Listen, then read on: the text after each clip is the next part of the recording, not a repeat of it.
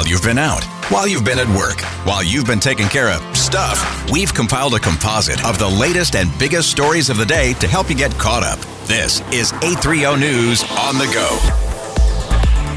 With Tuesday's 830 on the go, I'm Lindsey Peterson. Today's stories include a new state seal for Minnesota, debating the Minneapolis mayor's budget proposal, and a big change for a high school sport. But we begin with an update on last week's crash of an Air Force Osprey in Japan. A Minnesotan is among the service members who are missing after last week's Osprey aircraft crash off the coast of Japan. The Associated Press reporting 32 year old Air Force Major Jeffrey Hoernemann of Andover is among the eight crew members who were lost following the crash on November 29th.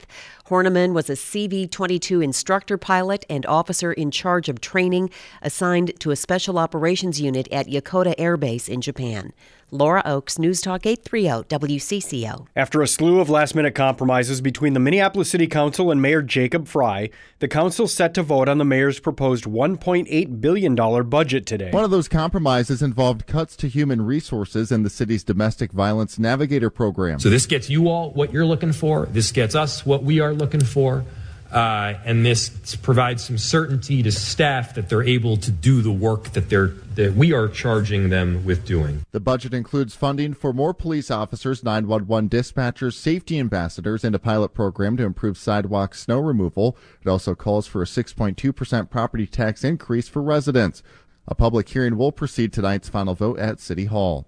Mark Fry, News Talk 830 WCCO. The Minnesota Vikings and the NFL announced that defensive lineman Harrison Phillips has been named the team's nominee for the 2023 Walter Payton NFL Man of the Year Award. Considered the league's most prestigious honor, the award is given to players who show excellence on the field, but also whose passion impacts lives off the field, leaving positive legacies in their communities. Phillips was chosen for his work through his Playmakers charity, which operates in his hometown of Omaha, Nebraska, Buffalo, New York, and here in the Twin Cities. Phillips was nominated in back to back years in 2020 and 21 while playing for the Buffalo Bills. The Man of the Year award will be announced during the Prime Time NFL Honors program on Thursday, February 8th, leading up to the Super Bowl on WCCO television. Steve Simpson, News Talk 830 WCCO. Minnesota has a new state seal. The State Emblems Redesign Commission has eliminated four other finalists and has chosen one version of the seal to move ahead with. It's blue and bronze with an image of a loon taking flight from a lake. The image was not only the Commission's top pick, but also the public's, with more than 3,000 comments submitted in support of it. Revisions to the design and possibly the wording on it are expected before a final version is agreed upon. The new state flag design, meanwhile, is still being considered. The commission must choose from six finalists before submitting its recommendation to the legislature on January 1st. Laura Oakes, News Talk 830 WCCO. The family of a man who investigators say drowned in a Robbinsdale lake after running from police last year says the public isn't seeing the whole story. 24 year old Khalil Azad was found dead in Crystal Lake two days after he ran from police who tried to pull him over for suspected intoxicated driving. Azad's family friend Paul Bonek says autopsy photos from that incident are damning. I've shown photos to friends and different buddies. That's the first reaction. Oh my God, they beat him to death and we still believe that. Hennepin County Attorney Mary Moriarty says there's no evidence police made physical contact with Azad after he fled, which Azad's family disputes. Well, the family disagrees with it. We feel that there's plenty of evidence that that is contrary to that. Mark Fry, News Talk 830 WCCO. I'm Steve Simpson. The International Ice Hockey Federation is making neck guards mandatory for all levels of competition in the tournaments that it runs. That includes the Olympics and the World Championships. It would not include pro leagues like the NHL. The move comes after Hibbing native Adam Johnson was killed when his neck was cut by a skate blade during a game in England in late October. Benilde St. Margaret's boys hockey coach Ken Pauly. That neck is always a vulnerable area, and it's long been a um, a discussion.